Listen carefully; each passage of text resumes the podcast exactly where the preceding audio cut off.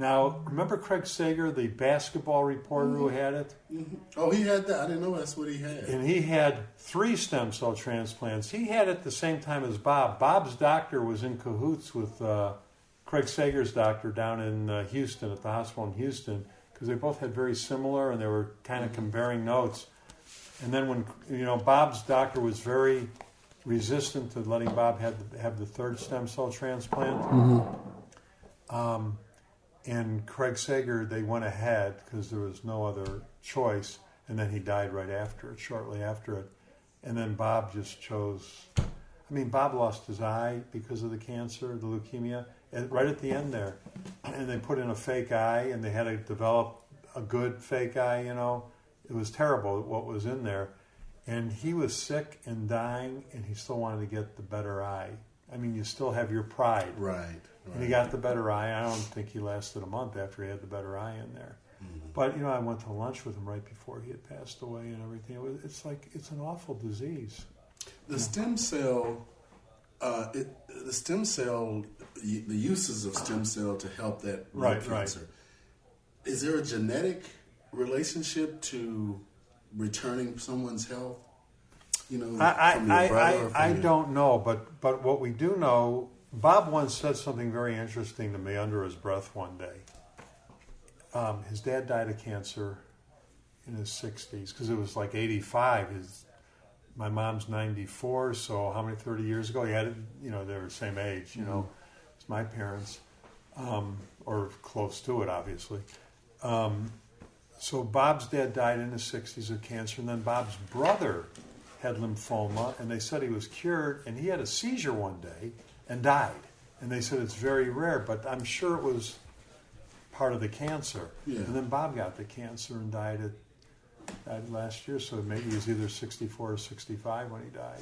What am I now, 67? So he might have been 65 or 66. You know, that's a conversation that we can have sometimes on the show, because I truly believe that diet, you don't hear about cancer so much in foreign countries. Right, right. It's primarily, you hear so much about it here, and I think I'm thinking, it's just personal thoughts, it relates to diet and hydration and circulation and all the things that keep us on Earth. Right, right. And but even living so long outside the country, I just never heard so much of a conversation about it, especially when you get older. Well, you know, the other thing about that too, you know, you really don't know the lifestyles and all this and that and everything. My wife has a friend whose husband passed away from the cancer, and she had already had breast cancer twice. What she didn't tell anybody, you know, when her husband died, was she had cancer again. And she was so sick and in the hospital, and they put her in the hospice. And now she's back home. Oh, wow. And I don't know what the prognosis for her is, but I mean, it's just a terrible disease. But what it does to the families, you know, they have 3 young daughters, and you know, they could have lost their mom and dad within 4 or 5 months of each other to cancer. Yeah. And then you don't know how, if stuff is genetic or not. But there isn't anybody that hasn't been affected by cancer. Well, you know, my mother's sister died of multiple myeloma. Right. And it was way back there, so it was new. Right. In fact, there was a time when you couldn't, you know, push air over her skin because it would burn her skin, that kind of stuff. And so as now I'm, you know, they're considering me for Man of the Year for the LLS Society here in Fort Worth. It's given me a chance to almost investigate what was really happening with my mother's sister, because I was too young then to really understand it, but I was in that environment. And even now when I go to the sessions for the LLS Society in Fort Worth, they're talking about the things that I can remember my family talking about and not having any idea about. And now it's just a part of just a normal conversation almost. And it's, for me and for you and for us, we're constantly telling each other how to eat, how to keep moving. Life is motion. you know, at the end of the day, I think we can help to keep each other on Earth longer. Well, you know, it's funny because I had a doctor tell me once that we're only made to live to 40 or 50 years old, and that's why we have medication. It's like a car breaking down. We could replace parts for a while to keep you going. And, you know, when you think about it, it should make you relax because whatever's going to be is going to be. You do the best you can. It is. But you can't worry about everything. No, you can't. And then it's not going to matter. And but we're both fortunate to come from mothers that are still here. Right, right, right, so which is amazing. We should really be... and I know my dad would be here, except cancer got him. That's it. I remember... started the show today, I think. You know, it's funny. I remember I took my dad golfing one day, and he had already had the cancer. And so, you know, and he was in his 80s, so he wasn't, you know, really strong out there, and he was just so happy he made it through the whole round. But he had tripped on a step going up to a tee box, and he fell straight down. It scared the crap out of me. He just slammed down to the ground, and I went running over, and I said, "Dad, are you all right?" He goes, "Yeah, yeah, no, I'm okay." I said, "All right, just lay there a minute and get composed." And then after about 30 seconds, I said, "Are you planning on getting up?" And he goes, "Well, you told me to lay here." Right. And so when he stands up, you know, I kind of brushed him off, you know, and he had a little scratch on his forehead, and we kind of wiped that off and everything. I said, "Well, do you want to go home?" He goes, "No, I want to finish. I'm a tough old boy." So did he beat you that day? I'm sure. Well, that's not saying much, though. But I mean, you know, it's... his demeanor, I mean, he was really laid back. You know, my mother, God bless her, was 94 and a nervous wreck. You know, my dad was so laid back, you know, whatever. You know, what'll be.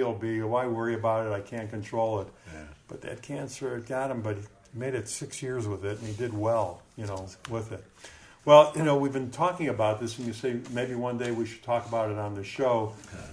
When we get off, when we finish, I'm going to tell Adam to put something up. Here's stuff Larry and Scott talked about before they started the show, and see if maybe there's, you know, some of this we could use. So let me introduce us now that we've done a 20-minute show already. You know, I'm Scott Farber, alongside former New York Giant, host of the Extra Point TV show and this podcast, the Extra Point Podcast, both on the GBC TV network. Larry's the NFL Players Association president for the Dallas-Fort Worth chapter, living legend of the city of Memphis, and up for the Man of the Year in Fort Worth, of course, Larry Mallard. And the most important thing, good friend of Scott Farber's. Very much so. Now, you wanted to talk a little bit about when you came in today, the Man of the Year for Fort Worth. You were telling me something that you wanted to join a guy that you're competing against. Yeah, yesterday we had our first meeting. I'm a part of a group of men and women. It's Man and Woman of the Year. Right. And it's for the LLS Society in Fort Worth, which is Leukemia and Lymphoma Society, and it's for blood cancer, primarily for kids. And I'm really excited about being a part of this because I've known about it now, you know, for a couple of months. They let you know. But for our first meeting, I listened to the people that I'm competing with, and I said to myself, I don't want to compete with them. I want to help them. Right, you know? Right. I mean, there was a young lady in the meeting that she was born with leukemia and lymphoma, and then her brother had it too, and they had a stem cell relationship, and now they're doing better. The other guy in the meeting, he had had it since birth, or since he was a child, and his brother gave him a stem cell thing, and that's why he's still alive. So when I heard their stories, I'm saying I don't want to compete with them. Right, I want to be on their team. Yeah, you know? So that's where we are now. We're trying to raise money for the LLS Society of Fort Worth. Right. It happens in every city around the country, though. Right. And they have volunteers. People will come in and try to help by raising money to help some of the new innovative research that they have for child cancer. Say it again slowly so people could go find them online maybe and donate some money.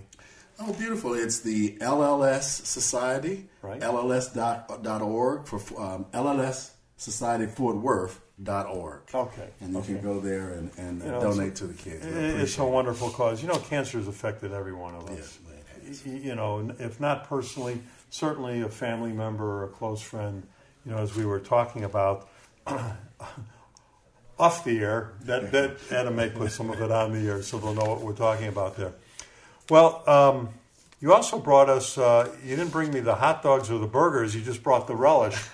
Whose relish is this? What's the story here? Well, hold one up so we can see it. Oh, okay. This is the Royal Relish. It's a product that is actually now, right now, being utilized in Tennessee Titans Stadium in Nashville, Tennessee. I happen to go to Tennessee State University, and, right. and one of my classmates was a young lady that a lot of people know called Oprah Winfrey. Right, right, right. Well, her sister, her family and her sister, they have what's called the Winfrey Food Company. Right. And they produce products from their mother's old recipes. Right. And this is one of the original ones. And this is called Royal Relish. It's 3 flavors. And they use it in deviled eggs. They use it in chicken salad, potato salad, on hot dogs. It has a wide variety of usages. But because you have such a strong relationship in Nashville, and I had such a strong relationship in Nashville, both of us are looking to strengthen our relationship with the Winfrey Food Company and see if they would like to come in and help us with some of the things that we're doing to help out people. That would be great. Now, if we could get them to watch that plug, that's right. That'll help get those meetings going and everything. So when you knew Oprah in college, how many times did she tell you no before you said, I give up? Well, that's a great question, and the question is none, zero. Oh, okay. Right? She was the greatest person that's ever attended Tennessee State University. Well, honestly, she really is. Yeah, now we can absolutely say that. Yeah, yeah, because she's just achieved so much, yeah. And not only for herself individually and the people around her, but for her family and people that she's touched. Right, she's right. just had a really broad reach. Of yeah, support. You know, Larry, it still amazes me.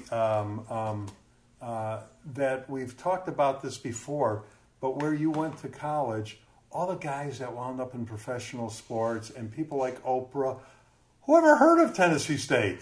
Well, that's true. In fact, if you're too old, they wouldn't know it because we used to call it Tennessee A&I. Right. Agricultural and industrial. Right. But it seems like we're getting a bit more visibility now with people like Claude Humphrey and Richard Dent in the Hall of Fame and right. Oprah Winfrey being, doing the things that she's done. For so Richard Dent went there too. Yeah. Yeah. I'm probably the least known person to go to Tennessee State. So. Son of a gun. I mean, that really is amazing, especially from the pro sports world when you think of the big schools and everything. Yeah. And, we've talked about how everybody you went to high school with play professional sports, basically. Well, notice, too, that it's an age group situation because, college availability, right. Was somewhat limited in the early days. And so not only Tennessee State, but we're focusing right now on HBCUs in general. Right. Historical black colleges and universities are I think, a requirement for challenge, but for young people that don't have the opportunity to get to some of the higher educational schools or some of the bigger schools. Education these days in America is very expensive. Right. And it's important that we all get it. And I think the HBCU, developing and maintaining HBCUs will play a long role in ensuring that our entire population is educated. Yeah. You say that. I have 2 in college now and a third one getting ready to go to college and one that's been through college. It's extremely expensive. And even when the kids get scholarships, if they're going out of state, which I have one going out of state, and, even with the scholarships, it doesn't bring it down, like people think. It makes it... And you're living it every day. Yeah. Every day, and then they need another this or another that. It's just amazing. Well, I wanted to... Well, first, let me just say, I hope we could do something with That's Good, the name of the foods. It'd be wonderful. I think so. It would be wonderful, and I think it'll give them some the visibility that they're requiring, and I think it'll support us in a great way. All right, now I want to just switch to something completely, stuff that we always kind of talk around. I always say we're never going to do because we just don't want to piss anybody off, but we're going to try to do this gently. But I've got to ask you about some current events because, our country right now, we are in such a, lack of a better word, crazy atmosphere with our politics. And it's like I say to tell my kids that really this is their first involvement in politics, you know, that they're old enough to really understand what's going on. And I always tell them this isn't how it's ever been before. You know, good, better, and different, this is not how it's been. But what does it say, you know, you lived overseas for many years, what does it say when the vice president goes to Munich to the, you know, yearly security conference, and he brings greetings from the 45th president of the United States, Donald Trump, you know, he builds it up and sits there, and it's totally dead silent. True. And then he shuffles his notes and goes on. What does that say, how the rest of the world is looking at the United States now? You know, you could ask 50 people and probably have 50 different perspectives on this. Right. My perspective is, though, that that the decisions, the United States has been a unifier. Historically, we've been a unifier of morality, a unifier of law and order, a unifier of control and process. We've been that global example of that, right?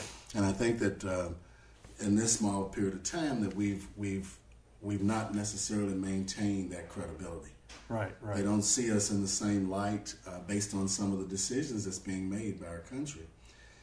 We're not the only person on earth. You know, this is an alliance of partners and, you know, people that are aligned to your direction. And I think that what that statement did to say, it said to people publicly and internationally that we're not all aligned to some of the decisions that you're making globally. Right, right. Well, and now here's another issue, you know, that I wanted to mention and everything, because it's always such an argument. You know, we talk about insurance being a right or a privilege, and I'm not really fully understanding the connection why this became a political issue, because I don't know anybody, conservative or liberal or independent, that doesn't want insurance. You know, now we're at the point where I buy insurance for my family, and you go in and you say, what's the cash price? Because the way it's set up, for us at least, we pay less if we pay the cash price than if it's insured. If we put it through the insurance, then our copay is a lot more usually than the cash price. Right. You know, and it's like I sit there and I go, so we have this insurance, which is really now if you're in a car wreck or if there's a terrible tragedy or a heart attack, you know, and you go, is that the way it's supposed to be? You know, none of us want to have insurance that's not helping for you. But I remember the fighting all the time with Obamacare and the mandate that you had to have the health insurance. And if not, they were fining people. They called it a tax, a few $100s a year, not to have the insurance. And it was like a very big political issue. Look at what they're doing. And they're charging all this tax money and everything. Well, it wasn't a lot. It was very little. Right. But then if you own an automobile, you can't drive it unless you have insurance. If you own a house and have a mortgage, you can't have it unless you have homeowner's insurance. Why is it that we call insurance a privilege, not a right, and why do we fight not to have it? Give me your opinion on these 50 different opinions. Well, that's, you know, America is... living outside the country for so long, I never had to pay for health insurance. Right. I had to pay for other insurances. Right, right. But I think that insurance as a product is a primary means or a primary support of capitalism. Right. Now, my concern is that just like you're saying, is capitalism... is capitalism something that should overtake morality, should overtake concern for others? And so I hear this conversation about a meshing of capitalism and socialism and how it should be separate or whatever. I think that, number one, I think that I forgot where I was going. I forgot where it was. Well, I can't tell you where you were going. I was listening. Well, what I mean in terms of the insurance, insurance. Having to have the insurance. I believe that in a capitalistic environment, anything that you can get paid for, right, you try to get it paid for, right. But I don't think that capitalism should override the comfort and the kind of socialistic environment of people living comfortably in their in their country. And I think that's where we are now. It's not just about the rich; it's about everybody. Right. And I think that I think in a democratic environment, there has to be a socialistic impact. Well, because everybody's not rich. There has to be, but we've taken that word to make it a bad word. Exactly. That's true. And we really don't understand what it is. I do know that your police department is socialism, your fire department is socialism, your if you're of Medicare age, your Medicare, which is very helpful to older people, is socialism, as is your Social Security check. Mm-hmm. And I don't know anybody that turns down the police, the fire department, their Medicare, or their Social Security check. They're not aware that it's socialism, in fairness to most people. But I don't know anybody who is aware of it that refuses it. Right. Because I don't think we just know that it became a bad word. Exactly. We don't know really what it means. At least, I don't really know what it means. And it somewhat interrupted the overall global concept of America being opportunistic. Right. Our country was one that says that I can change your life. Right. I can give you an opportunity to do something you've never done before.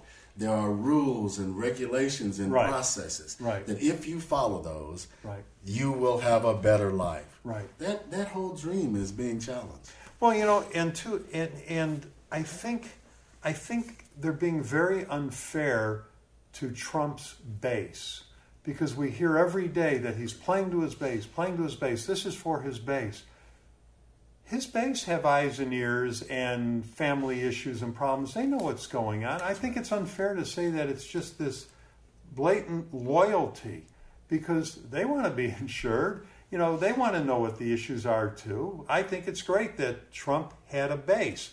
Now, is he keeping the base, or are we just saying that he's keeping the base? I think it's unfair just to say he's playing to his base. His base wants the same thing everybody else wants. I think that's a great perspective. In fact, the playing to the base statement implies separation. Right. It implies it does not bring us together. Right. It implies that the only base that he has is someone that looks just like him. Right. And that's a divisive perspective. Yeah, see, I don't buy that he might be playing to the base, but I think that's a comment more than a reality. I think people are people, and yes, people think different things, and insurance might be important to me, but it might not be to somebody else. They might have other issues that are important, and that's, part of America.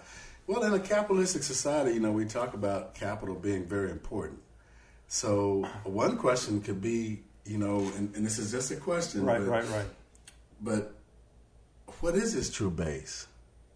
Now, with McCabe and with everything that's happening with the FBI. Well, that was my next thing that I wanted to ask you. It seems as though his base might be in Russia. Well, see, that's what I was going to ask you. What does it say to us when they run out there and senators defend him to the nth degree? I question that loyalty to the person, Donald Trump, the person, not to the office of the presidency, not to the government, not to the United States, not to the people. It seems like it's a loyalty just to him.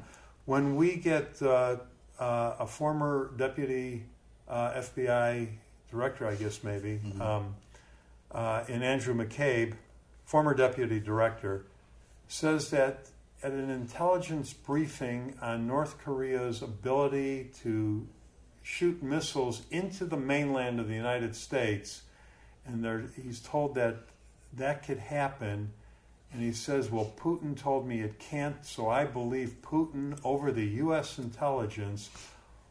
What is that saying about us as a country, and why is it not questioned what he's saying as opposed to running out there on TV defending him? You know, I'm not saying we shouldn't defend our president ever, but there are some things that are more important or bigger than an individual, no matter who it is. I totally agree. I mean, to not believe the number one agency in the world as it relates to intelligence and espionage, and to say, even just to say one person, even if it wasn't Putin, any one person that would go against a system that has been in place for this long. Well, Putin's our biggest rival, so it even makes it more dramatic. That would make it dramatic. Yeah, I mean, even if that was even a thought in the previous president's campaign, it would be. Yeah, it would be all over. Well, I think it would have been a thought in any president's campaign. It would be over. See, that's what I'm saying. And, you know, and our country is a system of checks and balances. The Congress looked into plenty of Obama stuff. They looked in plenty of Clinton stuff, obviously. They looked in plenty of Bush's stuff. That's what they do. That's what we do as a country for the checks and balances. Right. But when it was going on with Obama and Clinton and Bush and Carter and Reagan and everybody, it wasn't a daily attack thing. You know, it wasn't a daily thing going on. It is so much going on, and we've become two sides. And one side is trying to come up with evidence, and the other side is trying to shoot the evidence down. And I just don't know why we don't kind of go, wait a minute, this is something we should look into. Well, let me ask you a question, okay? Because I think that one of the things that might be, and I'd like your opinion on it, that might keep us involved in this craziness is Twitter. Right, right. In past regimes, in past presidencies, we've not had someone that, you know, 15 times a day that you can go and hear him respond to something. Well, so do you think here's my opinion of it. You know, when I used to anchor 135 years ago, you know, everything was fact-based. You know, we had to make sure that what we were saying was a fact. And I remember going, I'd like to tell people that you're hearing this story told through the eyes of one of the biggest idiots I've ever met. That's when I was at little stations, you know, in the beginning, and I didn't think the people were necessarily that bright. It's got nothing to do with politics, you know. So there is some of that because there is a lot of opinion on the reporter because they're at the meeting, they're taking the notes, they're telling you what they saw. But in today's world, so much more is fact-checked, you know, beyond just the person there. Mm-hmm. And there's so many news outlets and so many stories that are checked and referred. You know, we're seeing at night what the New York Times is coming out with the next morning. And everything is fact-checked now. But with Twitter, I mean, you know, with the social media, you could put out what you want. You could draw up whatever picture. You could take something and turn it around. You could eliminate a word out of a sentence. You could edit the film footage, and so who knows? Yeah. You know, on certain things that go out there and are just believed, there are certain things that you can say is fake news because it's not fact-checked. Now, the television networks, the Foxes, the CNNs, you know, of the world, ABC, CBS, NBC, they're fact-checked. You know, they're reliable. But the Twitter is open to the immediate world. Yeah, it's anybody sends something out. You know, I've seen my son who, you know, well, all my kids, everybody lives on Twitter now. Twitter is their lifeblood. And, you know, we've talked about it. You know, you go to a restaurant and it's quiet in a restaurant because everybody's like this, you know, doing this and everything. And they've many times said, "Oh, look at this, blah blah blah," and then 2 minutes later, "Oh no, it came out that was, you know, somebody, Joe Blow made that up." So you're just being pulled, you know, right? You don't know what's the truth. And they're succeeding because neighbors don't talk to each other anymore. I'm a conservative. I hate you. You're a liberal. I'm a liberal. I hate you because you're a conservative. And I sit there and I go, when you talk to, you know, when you get groups together, you know, I'll do a boys' night out with my buddies, and they sit and argue and everything. And I sit and I look at them, you know, and I go, "Do you want health insurance? Yeah. Do you want clean air? Yeah." I mean, there's nothing that they disagree on. Right. I mean, I don't know anybody who doesn't want clean air. I don't know anybody who wants polluted water. Right. You know, I don't know anybody who doesn't want insurance and doesn't want their insurance to be cheaper and pay for more stuff. You know, so we all want the same things, but yet we dig in so deeply to fight a particular way. That's right. And that's where Donald Trump, I think, has become very powerful, because he gets everybody on his side of the aisle to dig in for him. Nobody questions anything. You know, and there's a lot of questions, obviously. Everybody around him has been arrested, indicted, and so it raises a concern to me, you know, doesn't it to you? Well, you know, I'm a positive guy. Yeah. You know, everything I look at, I try to look at it from a positive perspective. So I think this is a temporary state of affairs. Right, right. You know what I mean? I think that our overall American process, image, all of those things will, you know, hopefully override where we are right now. Yeah, I believe in our system. Right. And I think that there is going to be some research done as it relates to how things happen, but it'll probably happen after he's gone.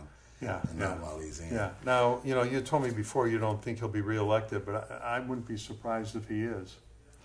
Well, you know, with the House, with Nancy Pelosi taking over the House, I think that we're going to see a lot more stuff than we've not seen in the first 2 years. Right, right, right. Yeah. But I don't think that matters to people so much. I think people are worn out and tired from it, and they don't even believe it anyway.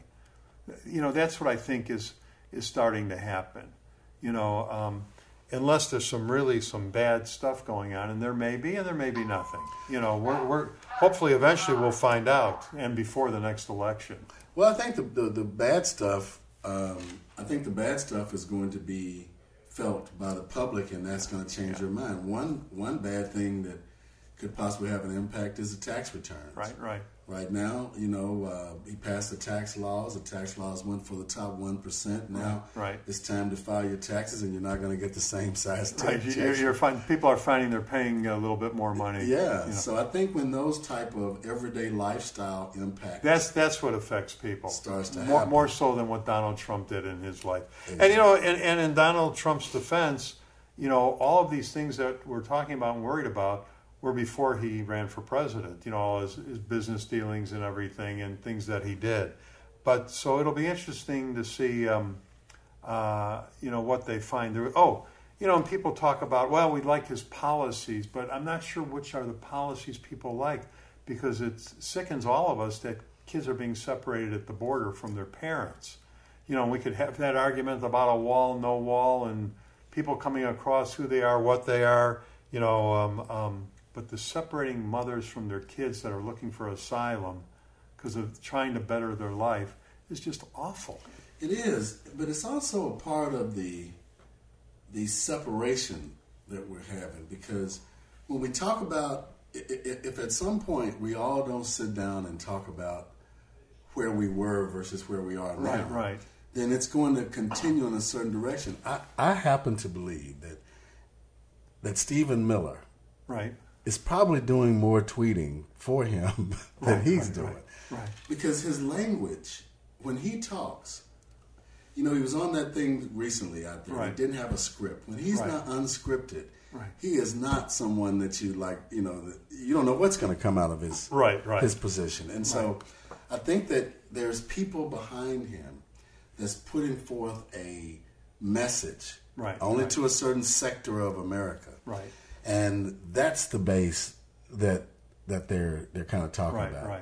Right. I do believe, though, that base, if we don't come up with the House having the ability now to research things, I think the issue is infiltration into the election. Right. You follow me? Even if people vote a certain way, and the election machines are, you know, rigged in some way, it's still... Yeah, you know, it's still not a good thing. My wife keeps going, paper ballots.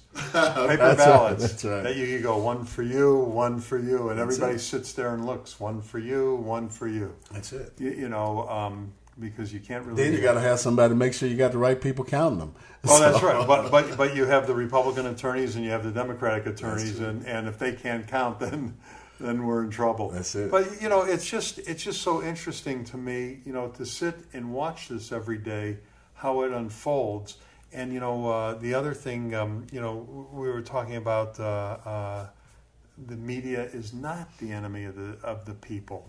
You know that's kind of it's the balance of democracy. Yeah, you know. So if you believe that the media and you continue to reinforce that it's the enemy of the people and it's something that has been the fibers of democracy, then he supports another type of.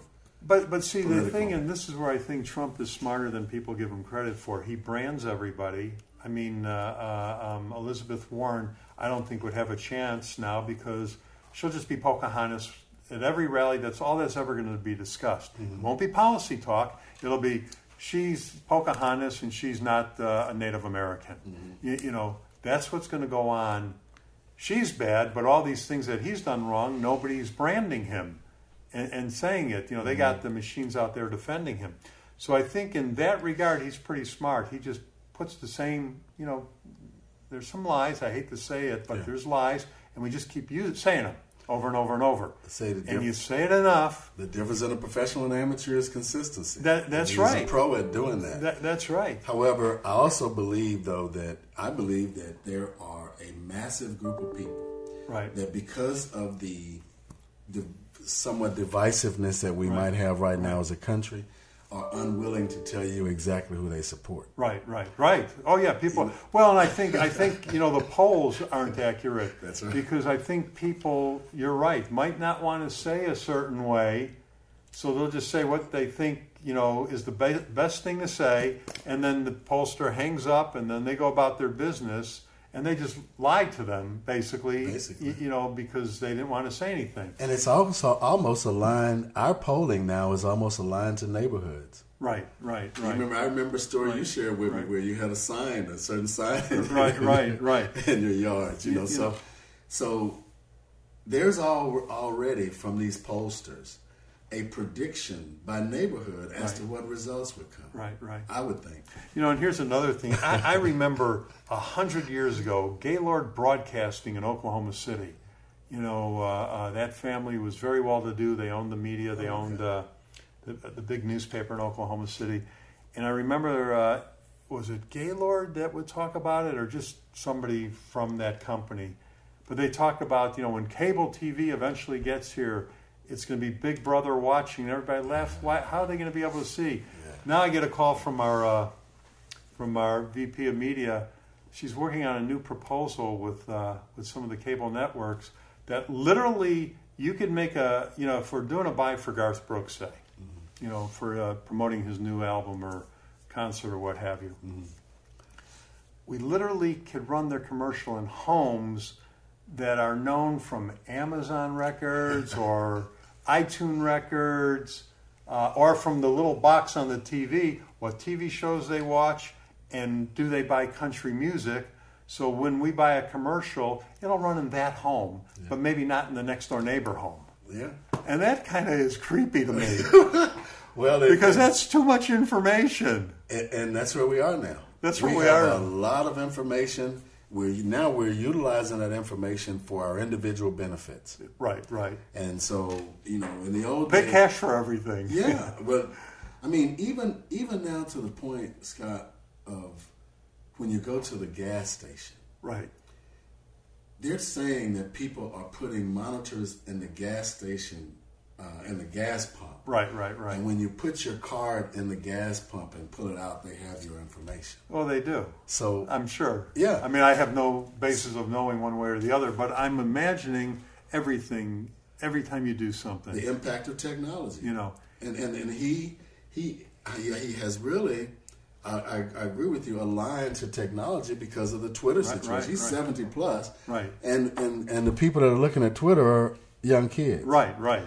So he's also impacting or influencing another group or another voting bloc. I'm not saying that they agree with everything he does, but at least he has access to them. Well, and every time you do something on your computer, you want to buy something, you have to hit I agree. You don't know what you're agreeing to. That's right. Because who reads the 4,000 pages? That's right. You just look at it and hit agree and keep going. My daughter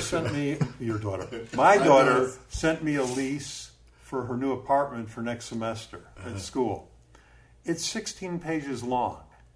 And I read it and I go, you know, there's no way to fight it. You either want to move into the apartment or not.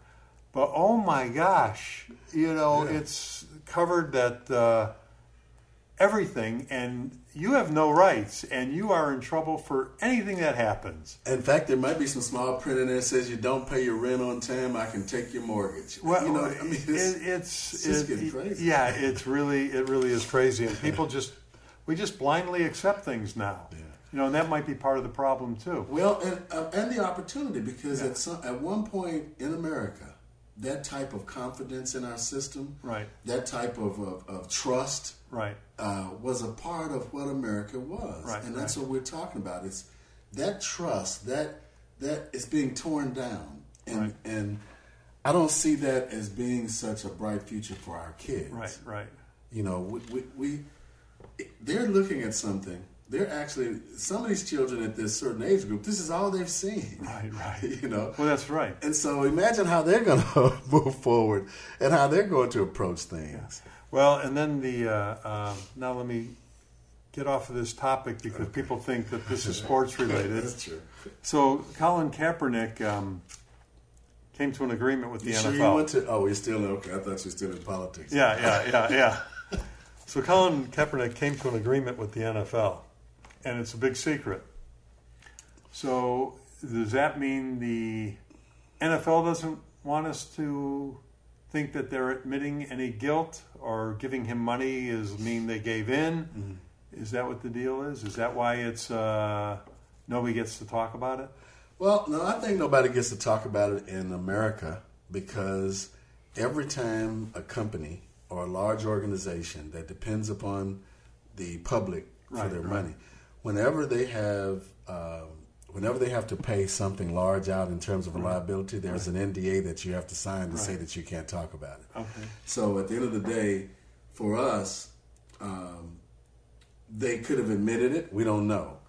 Well, we do know that though they paid and they're finished with it. And they're done. Yeah. But now, see, Trump had a few NDAs with women, and we're all waiting to hear. You know. Well. But suffice it to say, Colin got some money. Well, I was going to say, I was going to try to do it like Mr. Trump did it. He said, well, they have NDAs on me, and they'll probably take it to a lawyer. Yeah, and then the lawyer will take it to a court. Yeah. And then the court will take it to a bigger court. And then the bigger court will take it to another court. And then it's the Supreme Court. And then I'm cool because I got my guy there. I got both my guys there. You know, that's amazing stuff. Well, I'm glad that that's maybe behind us. Is he going to play in the NFL again? I don't think so. I think that no one knows the amount of retribution that was paid or not paid or whatever. But, you know, we talk about how the NFL is a pretty powerful group. And we also talk about how football players like Greyhound buses. When one leaves, another one is coming. However, I do believe that he will play again, but you know, we have all these competitive leagues coming, well, not competitive to the NFL, but alternative leagues coming up with the American Alliance Football League that's starting, with the XFL that's starting. I believe in what I'm about to say. I love NFL owners. I'm not pushing back on NFL teams. I'm a former player, and I love the whole situation. But I think that Larry being careful. I believe that that the payment that the league had to give him was also a release of their requirements to support him in any way. Right. He's missed some money. He put $20 million up. He's missed some money. They've given him that money back. Okay, now from their perspective, if I were sitting in their chairs, I would say, okay, this is over. Right. He still has a relationship with Nike. Right. So it'd be interesting to see how that advances. But we could see him in an American Alliance football team or XFL team. Well, you know the interesting thing too is, like, I would always tell my kids that, you know, when you get so upset when your team loses the big game or any game, you know, and everything, and you know, we're always talking, oh, pay that guy his money, you know, oh, $45 million a year is not enough. We should pay him $60 million. You know, I'm always sitting there going, at what point's it enough? Yeah. But it's like I always tell my kids, at the end of the day, while you're all upset that your team lost, those guys still get their big paycheck. you know, win, lose. They want to win, but even though they lost, they got their paychecks. Yeah. And it's the same thing with politics. The politicians are all fine. They all have good health care. They all have good pensions. They all get lobbyist jobs. They all get, you know, they're set, you know, well off over most Americans. So my recommendation, I don't want anybody to think that you and I are getting so political one way or the other. I want people to go out and shake their neighbor's hand today, even if they don't agree with them politically, because they still got to get along in the community. And it's still about them, and not to take so much to heart. If your team wins or loses, enjoy the ride for the season. And the politicians, let them fight it out amongst themselves, because they're working for us. I like that idea. I think it's, honestly, I think it's a... We'll be better off. Well, it should be a local project and a regional project and a national project. I think it's something that you and I... We got a movement we could start now. I'm serious. Shake your neighbor's hand. Even if we put it under the Mallory Foundation or the Scott Farber Foundation, that is a hell of a idea. Yeah, yeah. The question, and you're on TV, so it could be, you know, it could be something that we could promote nationally or start. I think that's a hell of an idea, honestly. Yeah, and I think that we should try to develop that. We will. Yeah. You know, shake your neighbor's hand. That's right. All right. So that's a perfect endpoint, because now they have the coming attraction. That's right. Next week we're going to have a little relish on a hot dog while we talk about how to get your neighbor, invite them over for lunch. You know, and that's, you know. And before we sign off, let me tell you something too that I noticed. Yeah. When I was a kid growing up, every night the folding lightweight chairs would come out, and you'd sit in your front yard, and by the end of the evening, you'd have 15 neighbors all sitting around yapping. And then when it got late or you're getting too many mosquito bites, people would take their chairs and walk home. Now people don't even know their neighbors, because you pull into your garage. You know, when I was a kid growing up, we didn't have a garage. Parked in front of the house. And now you pull into your garage and the door comes down behind you, and you don't know who your next door neighbor is. Yeah. You know, you could be living there 15 years and you don't know who they are because you never see them, nor do you care. And then here comes an election. And they put a sign out. And then they start ripping signs out because it's the wrong person for the neighborhood. That's, you know. That's right. So, we're going to start our movement, Shake Your Neighbor's Hand. I like that. I look forward to working with you on that. All right, man. We'll see you next time. All right. All the best.